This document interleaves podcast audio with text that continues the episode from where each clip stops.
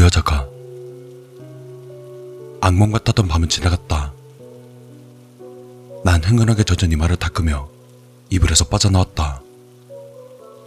방 안에 햇살이 환하게 들어오고 있었지만 난 악몽 속에 갇혀 있는 듯했다. 발가락부터 정수리까지 관통하는 그 서늘한 느낌. 그 느낌을 결코 지울 수 없다. 아직까지 그 여자는 창백한 얼굴로 날 내려다보고 있을 것만 같다. 난 4년 전부터 주기적인 악몽에 시달리고 있다. 그동안 꾼 악몽을 공포영화로 만들면 200편은 넘을 터였다.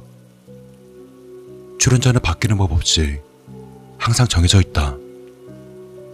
나와 그 여자. 여자는 내 위에 누워서 날 내려다보고 난 벗어나려고 발버둥 친다. 여자가 나타나는 날엔 대체로 몸이 무겁다.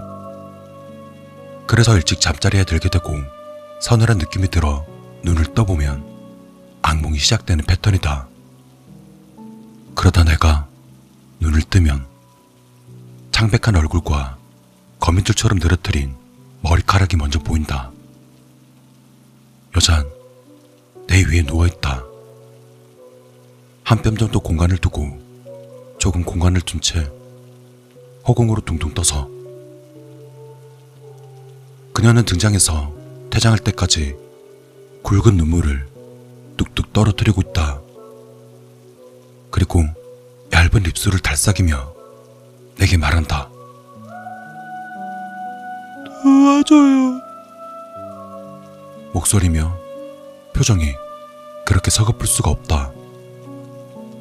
분명 꿈일 테지만 난 외면하지 못하고 어쩔 줄 몰라 한다. 내 얼굴에 떨어지는 여자의 눈물이 생생하기 때문일까? 세상 어떤 사람이 도와달라는 그 애틋한 부탁을 외면할 수 있을까? 더구나 아는 사람이라면 좀 더 정확히는 한 달이 건너서 알고 있는 사이였지만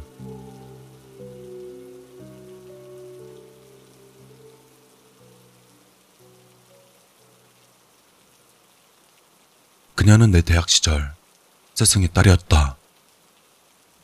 결백증과 고지식함으로 유명했던 최 교수. 그의 외동딸이 분명했다. 누구였더라? 아, 그 이상했던 애.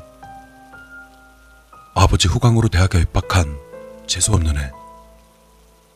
선배, 동기 할 것 없이 꼬리치고 다니는 불려움, 스토커, 이저리 등등 많은 별명들이 그녀를 뒤따랐다. 그 소문이 사실인지 거짓인지는 확인할 기회도 없었다. 2학년을 마치기도 전 휴학하곤 잠적해 버렸으니까. 그녀가 사라진 후에도 사람들의 기억에서 잊혀지지 않았다. 또한 최연이라는 이름은 캠퍼스 내에 유령처럼 떠돌아 다녔다. 최 교수가 강단에 설 때마다 그의 딸 또한 입방아에 올랐다. 깐깐하기로 유명한 교수와 재수없기로 유명한 최 교수의 딸의 조합은 뒷담화 소재로 쓰기엔 환상이었으니까. 최 교수 모녀 이야기를 할 때면 내 이름도 간간히 등장하곤 했다. 무튼 내 기억 속 최 교수와 최연이는 유별나고 이상한 사람들로 저장되어 있었다. 그런데 4년 전부터 최연이가 내 꿈에 나타나기 시작한 것이다. 누가 봐도 귀신 같은 몰골을 하고서 말이다. 불러주세요. 눈물을 뚝뚝 흘리면서 난 꿈이 아닌 현실에서 최연이에 대해 생각하기 시작했다. 어디로 갔을까? 소문대로 유학을 가거나 학교를 옮긴 게 아니라면? 호련이 사라졌던 게 본인 의사가 아니었다면? 한밤중 길을 가다 납치당하는 그녀를 조심스레 떠올려 본다. 목이 졸려서 새빨갛게 충혈된 눈이라든가 강물은 내던져지는 모습을 상상한다. 이건 악몽이 아니다. 악몽이라면 잠에서 깨면 잊혀져야 되는 게 아닌가. 꿈이라고 치부하기엔 도를 넘어선 지 오래다. 그녀는 내 꿈에 왜 나오는 걸까? 그녀에 대한 생각은 냄비 속의 물처럼 끓어 흘러 넘쳐서 내 머릿속을 지배했다.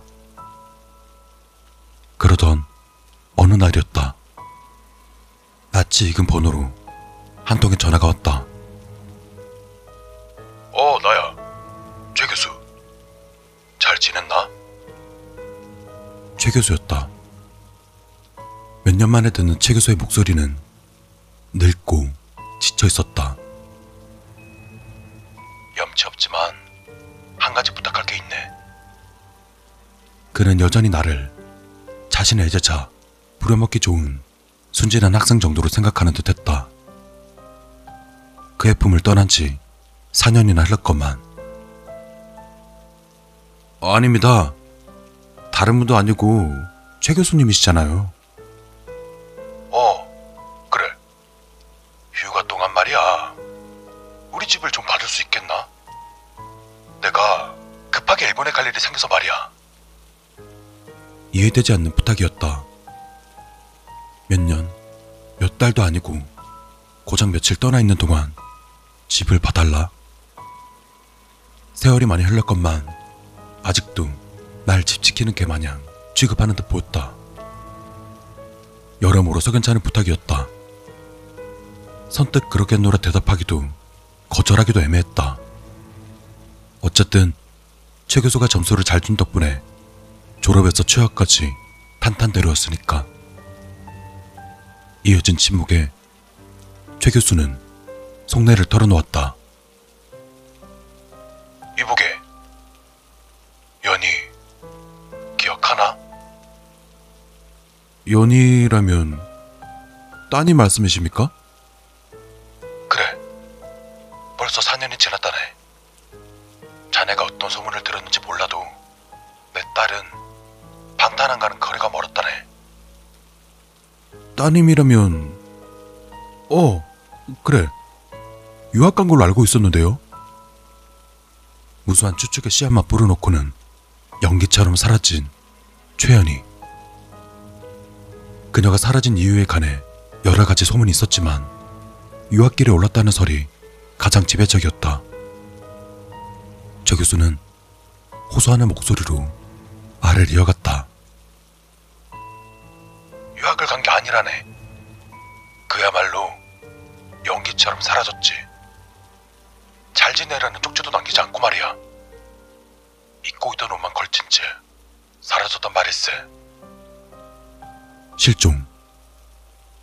실종이라는 단어가 머리에 떠올랐다. 내 꿈속에서 도와달라고 울던 모습도 언젠간 내 상상 속에 나왔던 비참한 최후. 그녀가 목이 졸려 강물에 유기당하는 모습 또한 떠올랐다. 그, 혹시, 그는 불길한 추측을 알아차렸는지 내 말을 끊었다. 아니야. 자네가 생각하는 그런 것도 아니라네. 연희는 잘 지내고 있어. 가끔씩 전화가 왔으니까. 여기서 문제는 언제 돌아올지 모른다는 거지. 아내와 내가 돌아오라고 설득하고 있는 중이지만 벌써 4년이나 지났더라고. 연희가 언제 마음을 바꾸고 우리 품으로 돌아올진 솔직히 모르겠네. 이 기묘한 부탁은 최연희 때문인 것 같았다. 그래서 집을 비울 수가 없다는 말씀이시죠? 그렇다네. 연애가 사라지고 나서 쭉 미뤄온 일이라 안 갈 수도 없고 말이야. 주변에 믿을 만한 사람이라곤 자네밖에 떠오르지 않더군. 염치 없지만 내 부탁을 들어줄 수 있겠나? 난 짧은 고민 끝에 그러겠노래 답했다. 최 교수의 말이 사실인지 확인해야만 했다. 최연이가 잘 지내고 있다면 내 꿈에 나타날 리 없겠지. 내 눈으로 귀로 보고 들어서 꼭 확인해야 했다. 그래야만 지긋지긋한 악몽에서 해방될 테니 말이다.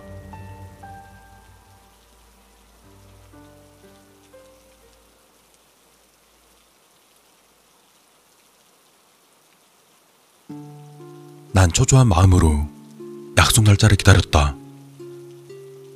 안개가 깔린 새벽. 난 첫 차에 올라 최 교수의 집으로 향했다. 그의 잔심부름을 도맡았기 때문에 최 교수의 집 주소는 훤히 알고 있었다. 최 교수는 묵직한 가방을 들고 서 있었다. 그리고는 날 물끄러미 응시했다. 내가 꾸벅 고개를 숙이자 그도 굳게 닫힌 인매를 뒤틀며 내게 인사를 건넸다. 어서 오게. 오랜만이군. 아, 네. 잘 지내셨죠? 최 교수의 아내는 먼저 차에 올라 있었다. 진하게 선팅된 창문을 빼꼼 내리고 고개를 까딱이는 걸로 인사를 끝냈다. 숙여진 시선 끝에는 내가 들고 있는 가방이 있었다. 불룩한 내 가방이 고깝다는 듯한 시선이었다. 그 표정이 어찌나 정이 뚝 떨어지는지 오히려 내가 부탁을 하러 온 기분이었다. 하기야 딸이 사라진 지 몇 년째니 예전에 그 다정했던 성격도 바뀔 법도 하지. 그럼 조심해서 다녀오세요. 걱정 마시고요. 그래. 부탁하네. 그들이 탄 차가 안개 속으로 사라졌다. 난 누두커니 그 자리에서 그들이 떠나는 모습을 보았다.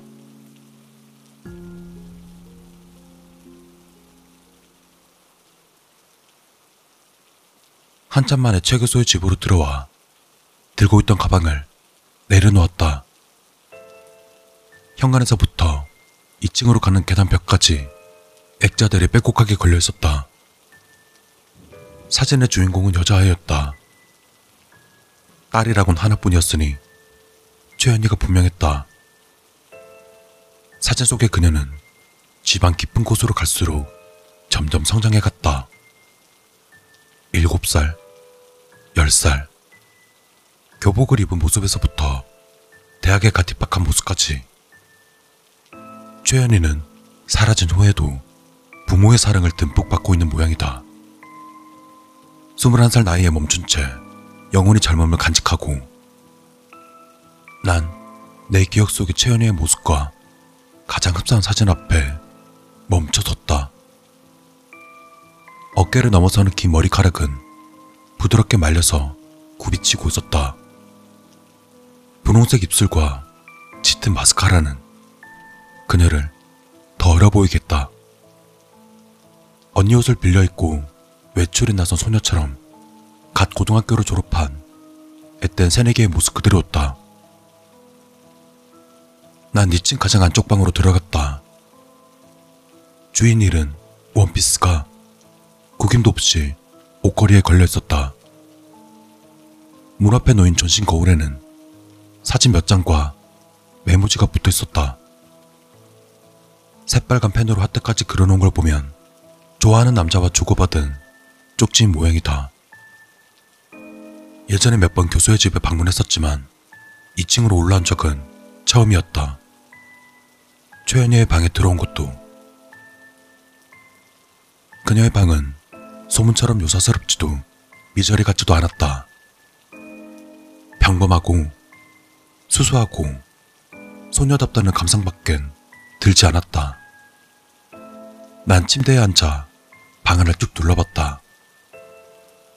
밤마다 나타나 날 괴롭히는 여자와 이 방의 주인이 동일 인물인지 실감나지 않아서였다. 세상에 귀신이란 게 정말 있는 걸까?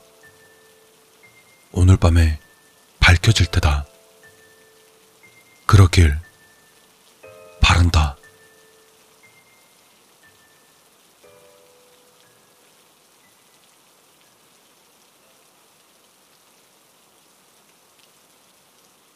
최 교수가 일렀던 대로 냉장고엔 음식으로 가득했다.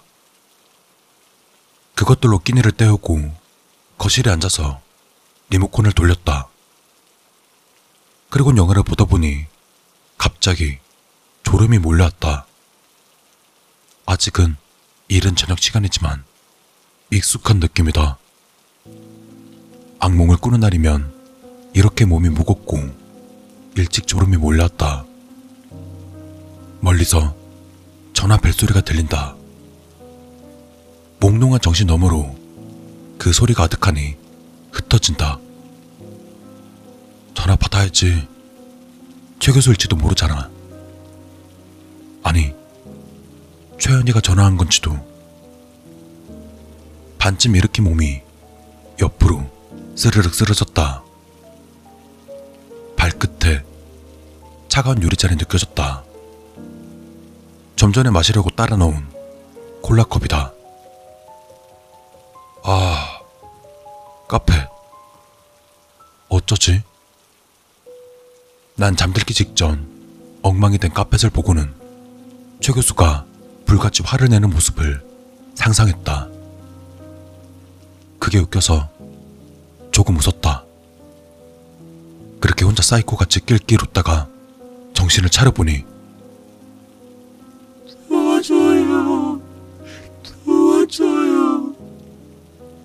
자기가 나고 자란 집이라 그런지 몰라도 최연이의 목소리는 그 어느 때보다 생생했다. 긴 머리카락이 내 얼굴 위로 흩어져 있었다. 망부 속에서 튀어나온 뱀을 얼굴에 올려놓은 듯한 더러운 촉감이었다. 방울 쳐서 똑똑 떨어지는 눈물 또한 환상이 아닌 진짜 같았다. 최연이가 흘린 눈물이 핏빛으로 붉게 변하기 시작했다. 커다란 눈에 고여있던 눈물 또한 피로 변했다. 도와줘. 도와줘요. 평소에 꾸던 악몽과는 차원이 다르다. 어서 잠에서 깨어나야 한다. 하지만 아무리 노력해도 손가락 하나 꼼짝할 수 없었다. 입술이 부들부들 떨렸다. 내 마음속으로 꺼지라고 힘껏 소리치고 있지만 목소리 대신 하얀 입김이 쏟아져 나왔다. 피눈물을 흘리고 있던 채연이가 나를 향해 손을 뻗어왔다. 목표는 내 목이었다. 좀 더 정확히는 내 숨통이었다. 그녀는 내 목을 힘껏 조르기 시작했다. 제발. 제발 좀 떨어져. 나한테서 떨어지라고. 난 온 힘을 다해 외쳤다. 왜 나한테 이러는 거야?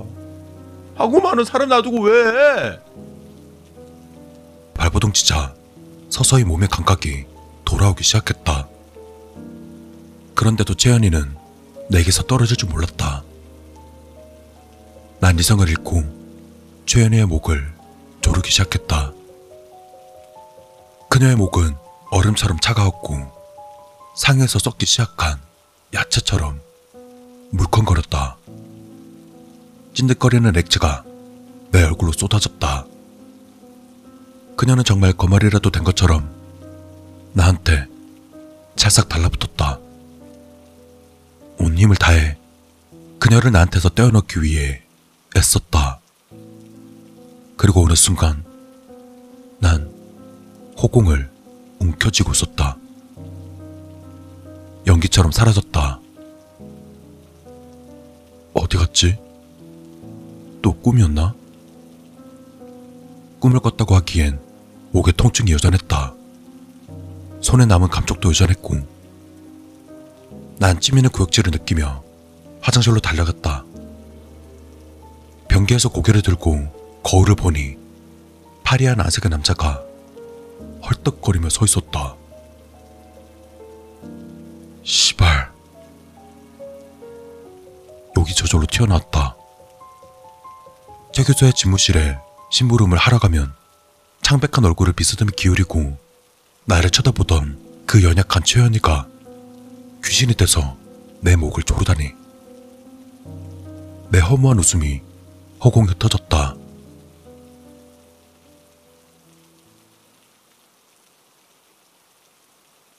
어디서부터 꿈이고 어디서부터 현실이지? 엉망이 된 카펫을 보니 콜라 컵을 엎은 건 진짜였나 보다. 난 부엌으로 가서 행주와 종이 타월을 가져와 카펫에 얼룩을 닦기 시작했다. 어? 이상하다. 난 타월을 내던지고 카펫의 얼룩을 유심히 관찰했다. 엎어진 모양이 퍼져나갈 정상인데 도중에 끊어졌다. 꼭 카펫 아래 공간이 있는 것처럼 그리고 흘러내린 것처럼 난 가방을 열고 장돌이 달린 망치를 꺼냈다. 부엌에서 가져온 칼로 카펫을 잘라냈다. 깨끗하게 잘라지지 않아서 손으로 자꾸 뜯어내야 했다. 그러다 푹 찢어지는 소리가 경쾌하게 흩어졌다. 카펫 아래엔 퍼즐처럼 맞출 수 있는 마룻바닥이 있었다. 언뜻 보기엔 평범해 보이기만 했다. 콜라병을 가져와 여기저기에 흩뿌렸다. 그러다 특정한 자리에서만 콜라가 스며드는 것이 보였다. 이번엔 장돌이 차례다. 장갑을 끼고 망치를 단단히 틀어주었다. 장돌이 끝을 마루 사이에 집어넣고 힘주어 누르자 어렵지 않게 분리해낼 수 있었다. 그 다음은 반복에 또 반복이었다. 난 미친놈처럼 마루를 뜯어내는 일에 열중했다. 그러다 시간이 얼마나 흘렀을까? 등과 겨드랑이가 축축하게 젖은 게 느껴졌다. 그렇게 마룻바닥을 해체하자 흙이 드러났다. 단단하게 다지기는 했지만 콜라를 뿌린 덕분인지 파내기에는 물이 없었다. 난 털썩 무릎을 꿇고 흙을 파헤치기 시작했다. 삽 대신 장도리를 들고서 손톱 사이로 흙 아갱이가 파고들고 숨은 거칠어져 간다. 땅과 흙이 뒤섞여 입안으로 들어온다. 그것을 손등으로 쓱 훔치고 아래로 더 아래로 흙을 파내려갔다.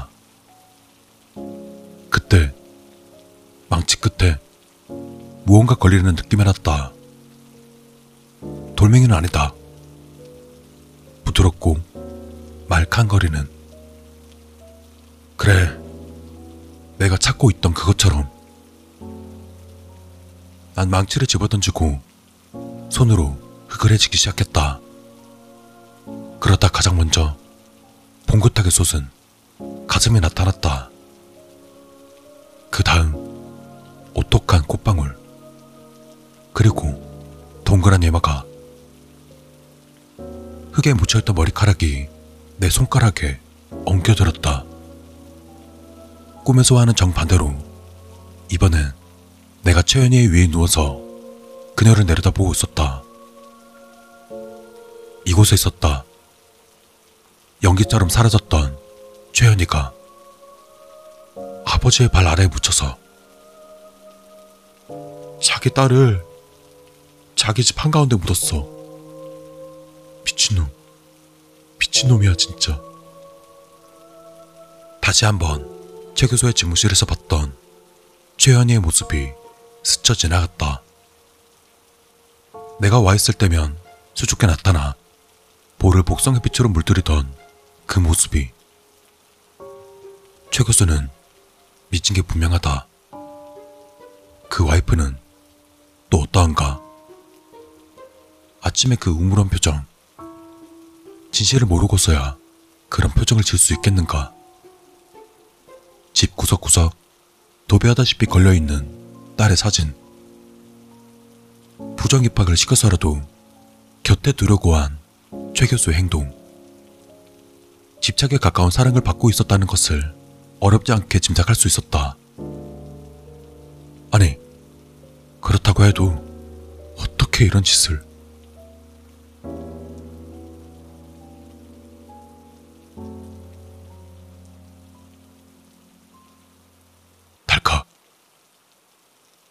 그때 문을 여다는 소리가 들렸다. 난 직감적으로 그가 차 교수라는 것을 알았다. 황급하게 망치를 움켜쥐었지만 최 교수가 그보다 빨랐다. 뒤통수가 터졌는지 뜨거운 액체가 줄줄 흘렀다.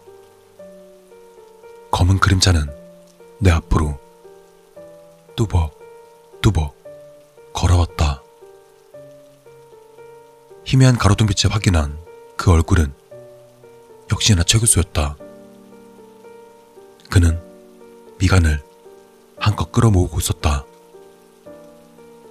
내 목에 무언가를 감았다. 로포였다. 로포에선 썩은 내와 함께 물비린내가 뒤섞여 있었다. 교수님, 왜 이러시는 거예요? 그는 냉막한 표정으로 주머니에서 쪽지 하나를 꺼내 들었다. 최현희의 방. 거울에 붙어 있던 메모들과 비슷한 쪽지였다. 빨간 펜으로 하트를 그려놓았던. 나는 떨리는 손으로 쪽지를 주워들었다. 오빠, 오빠 나한테 이러지 마요. 왜 갑자기 싫다는 거예요? 오빠도 나를 좋아했잖아요. 예주 그년 때문에 그런 거예요? 내가 그년보다 어디가 못해서? 우리 처음 만났던 곳에서 기다릴게요. 나와줄 거죠? 동민 오빠. 쪽지에 쓰여 있는 것은 다름 아닌 내 이름이었다. 동민군, 자네 꿈에도 찾아왔겠지? 우리 불쌍한 연희가 뭐 뭔가 착각하신 모양인데 전 연희랑 아무 사이도 아니에요. 그냥 자기 혼자 좋아서 쫓아다닌 거라고요. 울면서 도와달라고 하지 않던가. 아니 도와달라고 할 사람은 나예요. 나라고요. 아십니까? 그 스토커 같은 년이 내 생활을 얼마나 진창으로 만들었는지 아시냐고요. 걔만 아니었으면 예주랑 그렇게 끝나지도 않았어. 당신 딸이 천사인 줄 아나 본데 그녀는 스토커야. 비자리라고. 최 교수는 입술을 꾹 다물고 로프를 천천히 잡아당겼다. 굵은 로프가 살갗에 파고드는 게 느껴졌다. 숨통이 막히고 압력 때문에 머리가 터져 나갈 것 같다. 가물거리는 시야 저편으로 두 손을 모으고 우두커니 서 있는 최 교수의 아내가 보였다. 도와달라고 손을 뻗었지만 감정 없는 인형처럼 가만히 지켜볼 뿐이다. 처음 연희가 꿈에 나와서 도와달라고 했을 때 연희가 죽었다는 사실을 알아차렸지. 경찰에선 단순 가출로 처리해버렸지만 우리 연인 말도 없이 가출할 애가 아니었으니까 무슨 일이 생겼을 거라고 추측하고는 있었어. 내가 놀란 건 연희의 죽음 때문이 아니었다네. 살인자의 정체 때문이었지. 이, 이, 이, 살려, 살려줘. 최 교수는 로프를 아내의 손에 맡겼다. 그러곤 삽을 가져와서는 땅을 파기 시작했다. 정확히는 채연이가 묻혀 있는 곳 바로 옆자리. 그래도 설마 설마 했네.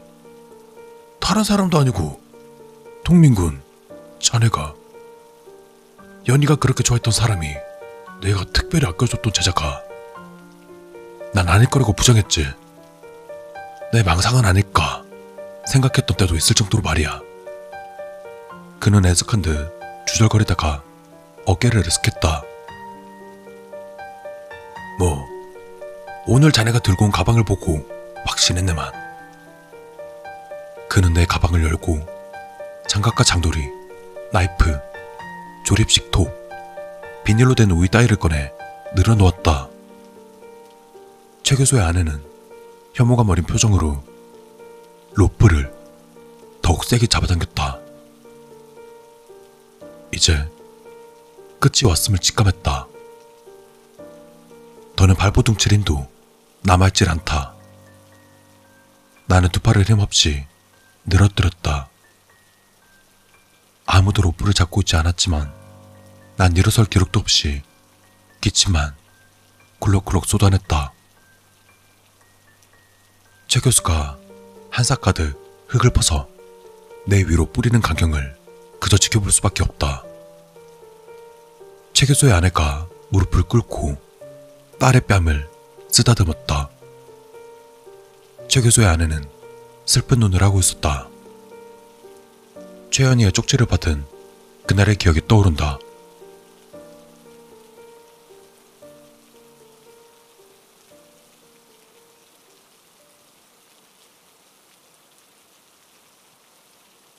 우리는 간단히 식사하고 강변으로 드라이브를 했다.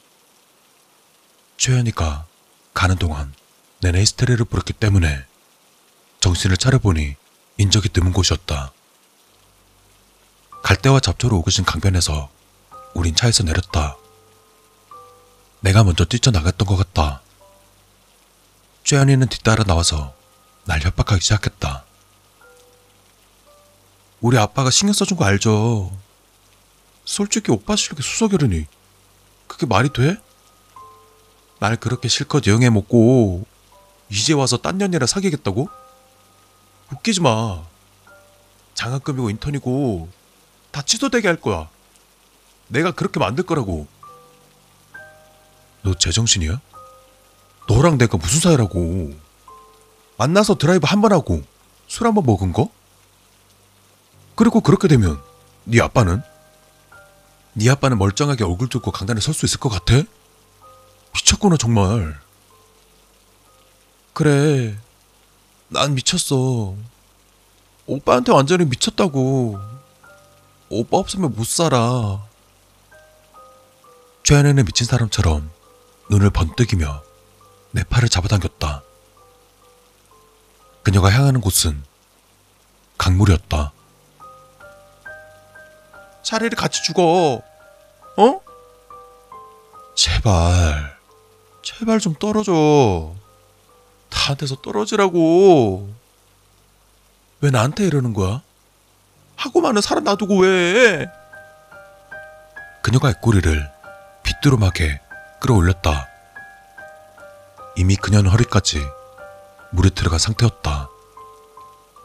난 나가려고 하고 그녀는 끌어당기려고 하고 가늘은 최고에서 나오는 힘이라고는 믿기지 않게도 남자인 내가 서서히 물속으로 끌려가고 있었다. 그러다가 발을 잘못 디뎌서 몸이 휘청 넘어졌다. 최연애는 이따다 하고 아예 내 몸에 올라타 날 끌어안았다. 그녀의 집착은 날 가라앉게 만들었다. 난 살기 위해서 바둥거리다가 손에 닿는 돌멩이를 움켜쥐고 힘껏 휘둘렀다. 그러다 첨벙하는 소리가 들리더니 몸을 누르던 무게가 사라졌다.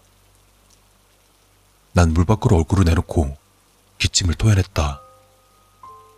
손에는 아직도 돌멩이를 쥐고 있었다. 달빛에 비춰진 강물이 뻘겋게 물들고 있었다. 난 본능적으로 최연애를 찾아서 두리번거렸다. 조금 전에 나를 죽이려던 사람인 것도 잊어버린 채 연희야, 연희야. 그때 등 뒤에서 웃음소리가 흩어졌다. 최연이었다. 머리를 피로 물들이고 눈꺼풀은 경련하면서 입꼬리를 끌어당기고 웃었다. 참을 수 없다는 듯이 기쁘게. 겉봐. 역시 오빠는 날 사랑해. 뭐? 날 걱정하는 거잖아. 손에 힘이 들어갔다. 다가오는 채연이를 향해 팔을 휘둘렀다. 채연이를 떼어놓기 위해 몇 번이고 놓으라고 외쳤지만 그녀는 꿈쩍도 않았다.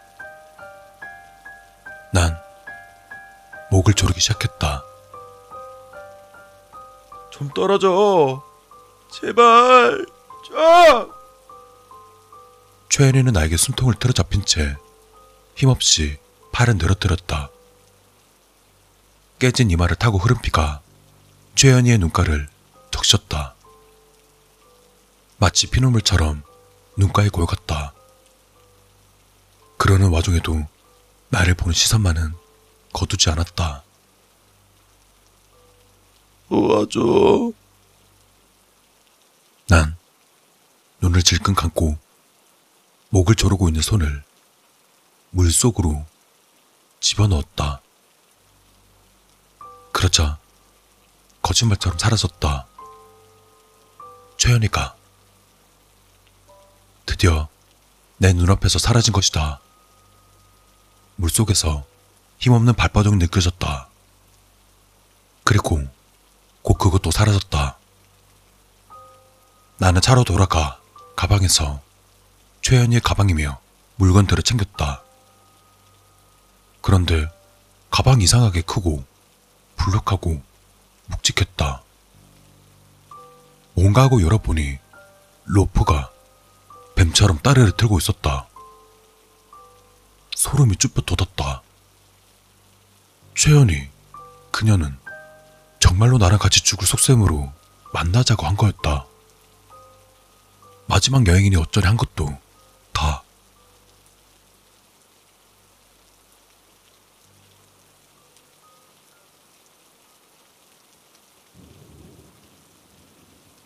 머리 위에서 웅웅대는 목소리가 들려온다.